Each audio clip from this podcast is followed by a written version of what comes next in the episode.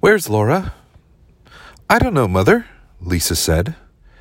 She was ac- with me across the street a little while ago. Lisa, how many times have I told you two girls to stay together? Alice's voice was disapproving. Now you go find her. It's almost time for dinner. All right, Mother. Lisa sighed like a martyr.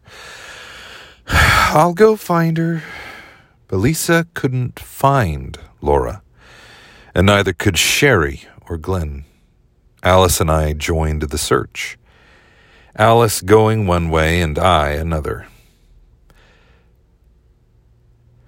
The children down the street said they thought she was in the park, Alice said as we met again in front of the house. But when I walked over there, the park was empty. I'll drive around the block. She can't be very far away. I just I tried to sound less concerned than I felt, but the drive around the neighborhood also proved fruitless. Alice was standing by the driveway when I returned to her.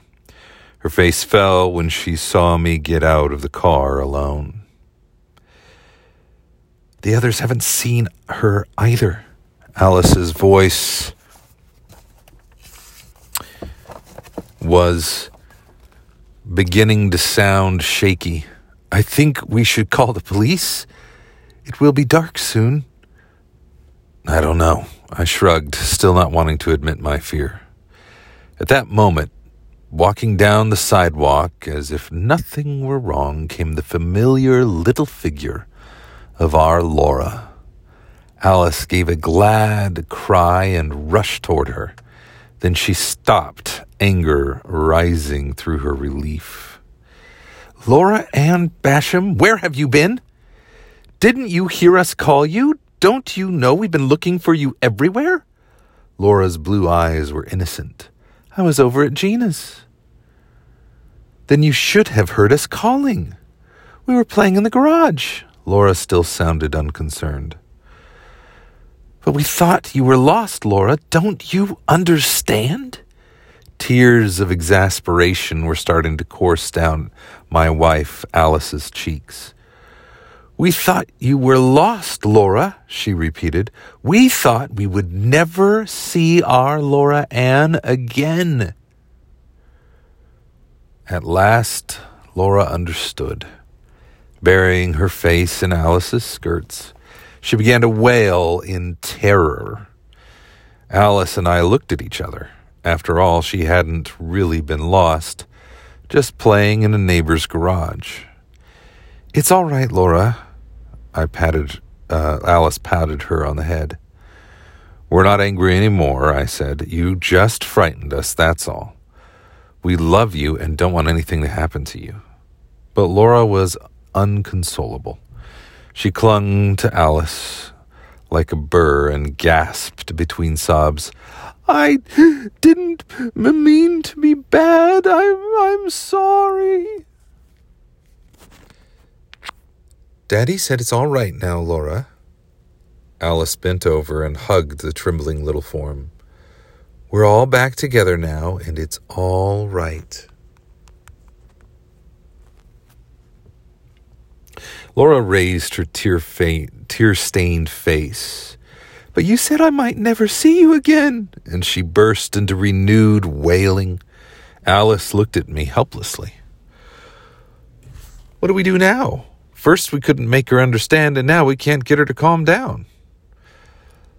Laura sniffed her way through most of the dinner hour, and it wasn't until we all piled into the car to drive downtown for ice cream afterward that she finally seemed pacified. By the children's bedtime, I had forgotten the incident. But when I went in to say good night, I found Laura sitting bolt upright in her bed. I reached over to turn off the light. Lie down now, I said. Lie down. Laura's lower lip began to quiver, and her voice caught when she said, I can't sleep, Daddy. Why not? Because every time I start to see my say my prayers, something inside of me makes fun of them. And she began to cry again. Leaving the light on, I sat down on the bed and for a few moments pondered her strange statement. Something inside of her? I couldn't recall ever having heard any of her children say such a thing before. Reluctant as I was to think about it, it sounded precisely like the activity of some demonic mocking spirit. What a frightening idea that such a thing could invade my own child. I tried to sound casual as I made the suggestion to Laura. You know, honey, that sounds a little like it might be something evil. Uh huh. Want to get rid of it? Laura nodded. I was grateful that the children knew about the ministry I was getting into and accepted it so naturally. Let's ask Jesus to help us, okay? Laura said a simple prayer asking Jesus to chase away the teasing thing inside of her. When she finished, I said, Let's find out the spirit's name, then I'll tell it to leave. All right, Daddy, said Laura. From what Laura had said, I had assumed the spirit's name would be Mocking, or something like that. But to my surprise, when I commanded the spirit to name itself, Laura answered firmly, Fear. As I ordered the spirit of fear to go away, Laura grabbed herself across the midriff, then straightened up. I felt it leave, she said matter of factly. I'm fine now. Good night, Daddy. And she snuggled between her pillows. Good night, sweetheart. I stood up relieved and still very puzzled. Daddy? Laura's sleepy voice reached me at the door. I think I know why the old thing came. You do? I said. Well, you know, this afternoon when you and Mommy were so mad at me, you said you might never see me again.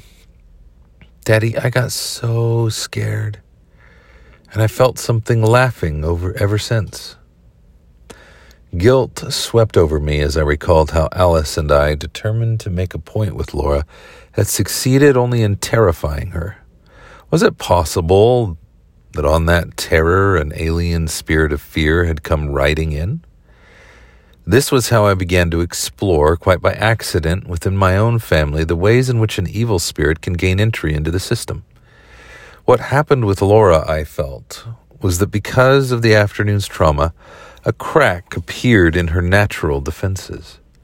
As a child of God, she was ordained ordinarily, excuse me, as a child of God, she was ordinarily protected from such invasions. Actually, however, it must work out often for us that because of some disturbance, a shock, an illness, an accident, our normal defenses are let down. Obviously, it doesn't take long for an evil spirit to take advantage of the situation get in and start doing his dirty work. It wasn't long before I began to run across other points of entry. One day in McKeesport, Pennsylvania, a lovely teenage girl came forward after a church service where I had spoken on deliverance. Is there a lady here who could pray for me? It's about demons. A lady? I said. Yes, it's very personal, she replied. It happened that one of the deaconesses of McKeesport Church had had some experience in deliverance. She and the girl disappeared into a prayer room. It wasn't until later that I discovered the reason for this beautiful teenager's bashfulness. She had been plagued by a compulsive desire to throw herself sexually at men. Sure enough, the demon within her named itself wantonness. But the interesting thing to me, the deaconess continued, was how the spirit got into Maria in the first place. She identified she identified very clearly the time the spirit entered. I know, the woman or the beautiful girl had said, that I invited these things inside me when I started going to those sex movies. Beneath the heading, How Do Demons Get Inside? I jotted down on my notebook two tentative answers. Spirits invade us through chinks in our natural armor caused by trauma. Spirits take hold of our natural carnal desires when they are indulged to excess. In Maria's case, it was deliberate exposure to the hyperstimulation of certain films. For another person, it might be overindulging a natural appetite for food or perhaps drink. Any repeated indulgence of the flesh could provide the point of low resistance where a spirit could enter it. Our appetites are areas to which we can say yes or no.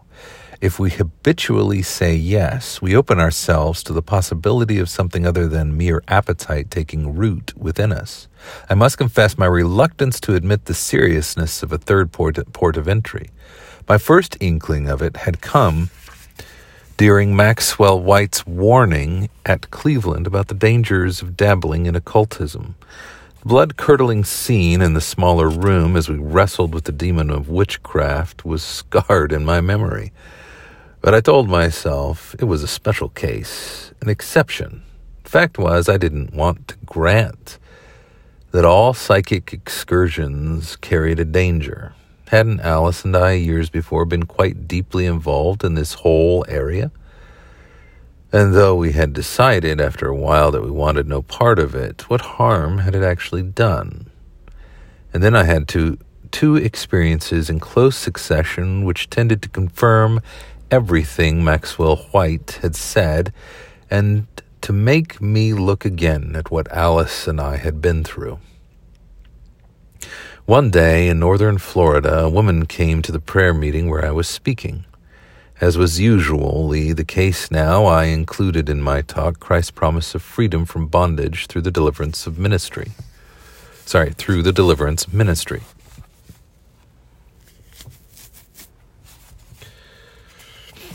Excuse me. As I was speaking, I noticed this particular woman sitting forward on the edge of her seat, her eyes fixed on me with a strange glare. Even after the meeting had been dismissed, she remained motionless in her seat, her eyes riveted on me. As I stepped toward her, she shrank back against her chair and began to whimper. They say I'll die, I commanded the spirit tormenting her. On command, excuse me, on command, the spirit tormenting her spoke its name fortune telling. I was surprised, but helped her to a successful deliverance. In the next few minutes, several other spirits were identified and cast out, among them necromancy and palm reading. Afterward, the woman confessed she had been often consulted, that she had often consulted fortune tellers. It was a hobby of mine, she admitted, until about three years ago, when a palm reader told me that I would not live beyond the age of fifty. I'm 52 now, and the last two years have been a nightmare. Every time I become even slightly ill, I'm sure I'm dying.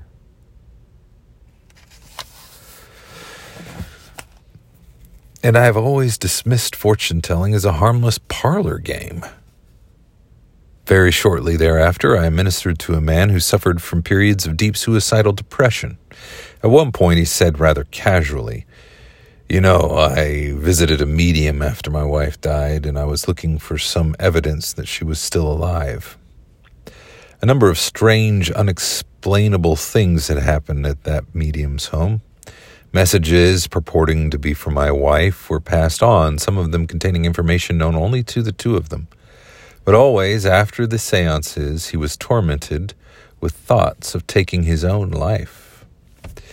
It was more be- I, excuse me, I was more bewildered than ever. Could it be that simply by visiting a medium or having your fortune told, you were exposing yourself to demonic oppression? What exactly was the relationship between psychic experience and Satan's realm? Once more, I lined up my notebook, my Bible, and a concordance and began to check the scriptural references to occult practice. I was dismayed and astounded at what my research revealed, not only at the overwhelming amount of scripture which forbade such practices, but also at the severity of God's judgment against those who pursued them. From the Bible, one thing became crystal clear God considers all occult practices abominable and idolatrous. Over 40 references in both Old and New Testament confirmed it. According to Scripture, it is, a sin, it is sinful for a child of God to seek supernatural help in the occult realm. It is just as sinful for him to do that as to commit adultery. Quote, And the soul that turneth after such as have familiar spirits and after wizards, I will even set my face against that soul and will cut him off from among the people. Leviticus 26. 20, verse 6. Now, the works of the flesh are manifest, which are these adultery, fornication, uncleanliness, lasciviousness, idolatry, witchcraft, of which I tell you that they who do such things shall not inherit the kingdom of God. Galatians 5 19 through 21. It was all beginning to make sense. It would be so completely typical of Satan to produce a lie world of the supernatural, a whole realm of counterfeit spiritual experience. Oh, real enough in the sense of being authentically supernatural but a deadly counterfeit in that it places the innocent seeker not in touch with God or the spirits of departed loved ones, as he supposes, but with the very powers of darkness themselves. The difficulty, of course, is not that it does at first seem innocent let me try that again. The difficulty, of course, is that it does, at first, seem innocent. Alice and I had had no sense of disobedience when we set out to investigate psychic phenomena. It was my first year of seminary because we had heard fascinating stories about it. Alice and I started attending a spiritualist church, which met on Sunday nights in a home on the edge of town. The leader was a trance medium, one who, after entering into a state of self induced sleep, became the medium through which a purported spirit from the other side can communicate. In this case, the spirit claimed to be that of the medium's dead sister. The Sunday night rituals were much the same each week. From 10 to 15 persons gathered in the medium's home, and before the service, each of us would write out a question on a small slip of paper and place it in a basket on the table behind which sat the medium. During the singing of an old fashioned gospel hymn, the medium would tie a blindfold across her eyes, then rest her head on her arms and enter into a state of trance. As soon as the music stopped, she would sit up, and the voice, claiming to be her sister, began to speak through her lips. Good evening, friends. This is Minnie Marie Blackburn speaking to you from the world of spirit. We never questioned the hackneyed greeting, which sounded more like an announcer on amateur radio than a spirit presumably descending from realms of light. After some small talk, Minnie would begin to answer the questions in the basket. She did this without touching the basket or the papers containing the questions. The meeting the meetings were all conducted in the open, in bright light, where the proceedings could be viewed clearly. For example, Minnie would say, this question is from my sister's earthly neighbor, who asks if she should sell her property for the price offered. The spirit guide says that she should not be in a hurry to sell. The property is worth more than she has been offered. And indeed, such a question was among those in the basket. Alice and I were utterly intrigued. Minnie, on occasion, would give descriptions of what it was like on the other side. Beautiful gardens are here, pal- palatial homes, teachers happily welcoming, wel- welcoming new arrivals from the earth plane. Everyone is happy here, everyone helping everyone else. Fascinated, I didn't notice Minnie's total omission of the name of Jesus Christ. She called what she was doing, quote, preaching the gospel of God, end quote. Alice and I attended the strange services for a considerable period. Then one Sunday night, there was a startling disclosure speaking through Minnie, a spirit who claimed he was Dr. Samuel Johnson, the famous 18th century English writer, declared that he was searching for a clear channel, quote, through whom he could communicate to the modern world. To my astonishment, I was to be that instrument. While I was pleased with my desire to go into the ministry, beg your pardon, let me try that again. While Dr. Johnson was pleased with my desire to go into the ministry, Dr. Johnson made it clear that I would be a much more effective channel f- for good by becoming a medium. Now it was now it was what happened next which convinced me that we were truly dealing with the supernatural. For a proof of his having watched me closely, For a long period of time, Dr. Johnson revealed certain things to the group which I had done in the past about which no one knew except myself. He spoke, for example, of a time I had been praying in the Spirit while driving a car across the plains of Oklahoma. He also predicted the surprise return of my brother Fred from Greenland. A prediction which shortly came true. Dr. Johnson concluded by urging me to send by urging me to set aside a period each day for contemplation so that he could begin to speak to me directly. Amazing, truly amazing. Why then did it take did it also make me feel vaguely uneasy? Just a slight wariness at first, just a feeling that this might not be the will of God, without knowing why I felt that way.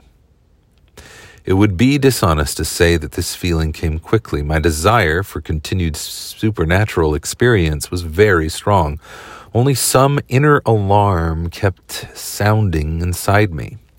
To complicate matters in my classes at the seminary, the authority of Scripture was much in question. Therefore, I found myself tending to discount the one or two warnings I was aware of in the Bible against spiritualism. After all, what I was experiencing was far more exciting than dull Bible reading. So I ignored the warning at first, and then some rather strange things started to happen to me. Several times, when I was praying or reading alone, I seemed to be aware of some invisible person in the room with me. I sensed very clearly that I was being watched. On one occasion, I thought I saw the faint but discernible outline of a human figure standing nearby. When I stared straight at it, it disappeared, but each time I went back to reading, I would see it once more out of the corner of my eye. And once, when I was browsing in the campus bookstore, I felt an irresistible urge to tilt my head upward. My attention was suddenly riveted on a book on the very top shelf. The book was in the middle of a long line of reference volumes, and there was no earthly reason for my seeing it. My heart jumped, for it was the biography of Dr. Samuel Johnson. The following Sunday night, I reported to Minnie the strange happenings of the week past. I received a most enthusiastic endorsement. I was strongly encouraged to continue the same kind of openness to the spirit world. Don, are you sure this is right? Alice's words as we drove home that evening echoed in my echoed my own internal question.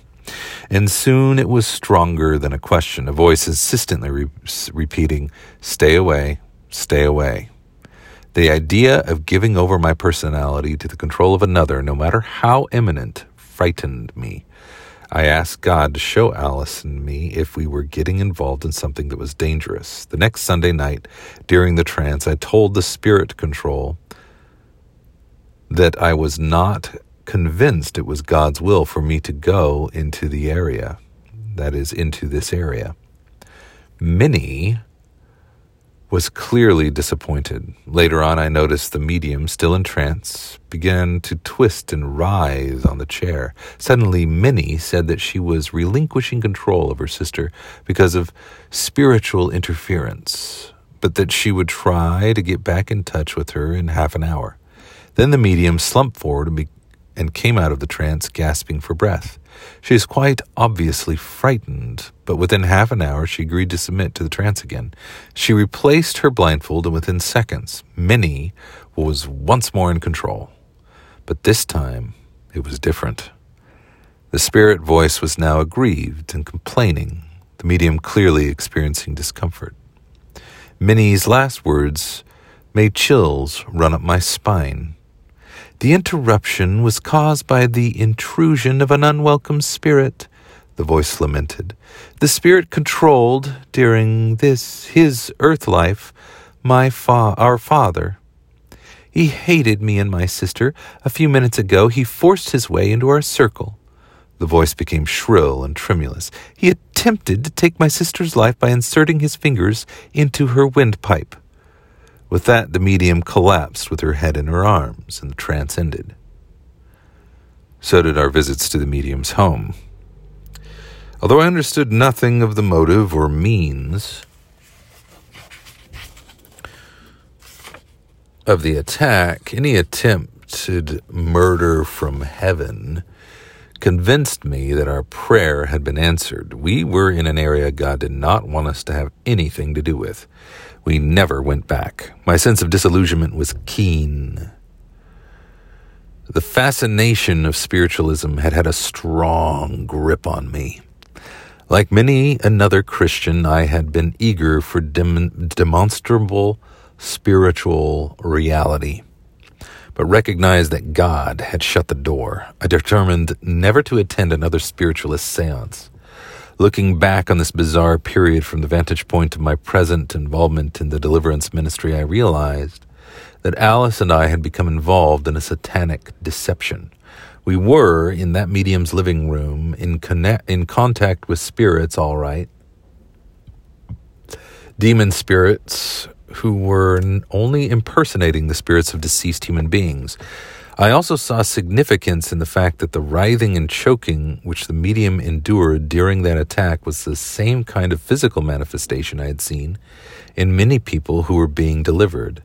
It was as though Lucifer's henchmen when threatened, perhaps by my expression of doubt, had revealed their true nature. Beings out only, they are beings, spirits, out only to hurt and destroy. Apparently, then, evil spirits could gain a foothold in a human life by our participation in forbidden psychic practices, as well as by our deliberate indulgence of physical appetites, and by various accidents, shocks, or traumatic experiences which fractured the personality and made it vulnerable. How could we defend ourselves against such invasions? I wrote the following Number one, do not deliberately indulge inappropriate carnal appetites. Your conscience will alert you. Two, practice pleading the blood. This is an ancient form of asking for divine protection. It entails claiming our rights as Christians be protected from the evil. From the evil one, Jesus defeated Satan by going to the cross and shedding his blood. He can claim that vi- we can actively claim that victory for ourselves, and they overcame him by the blood of the lamb and by the word of their testimony revelation 12:11 such a pleading seems especially helpful in times of traumatic experience such as injury, a shock, a nightmare dream, a serious illness, or the like. Stay strictly away from the psychic, medium, astrological, fortune telling, ESP, spiritualist world. If we have already come into contact with that world, confess such involvement as a sin and seek deliverance. As soon as I had written these last words, I knew that I must do this myself. I chose a time when I was alone in the house. First of all, I had my notes. I confessed my involvement with spiritualism as a sin. I laid the whole series of events before God as honestly as I could. I admitted the great attraction I had felt for the supernatural special knowledge and how I had ignored the warning in His Word, and I asked Him to forgive me.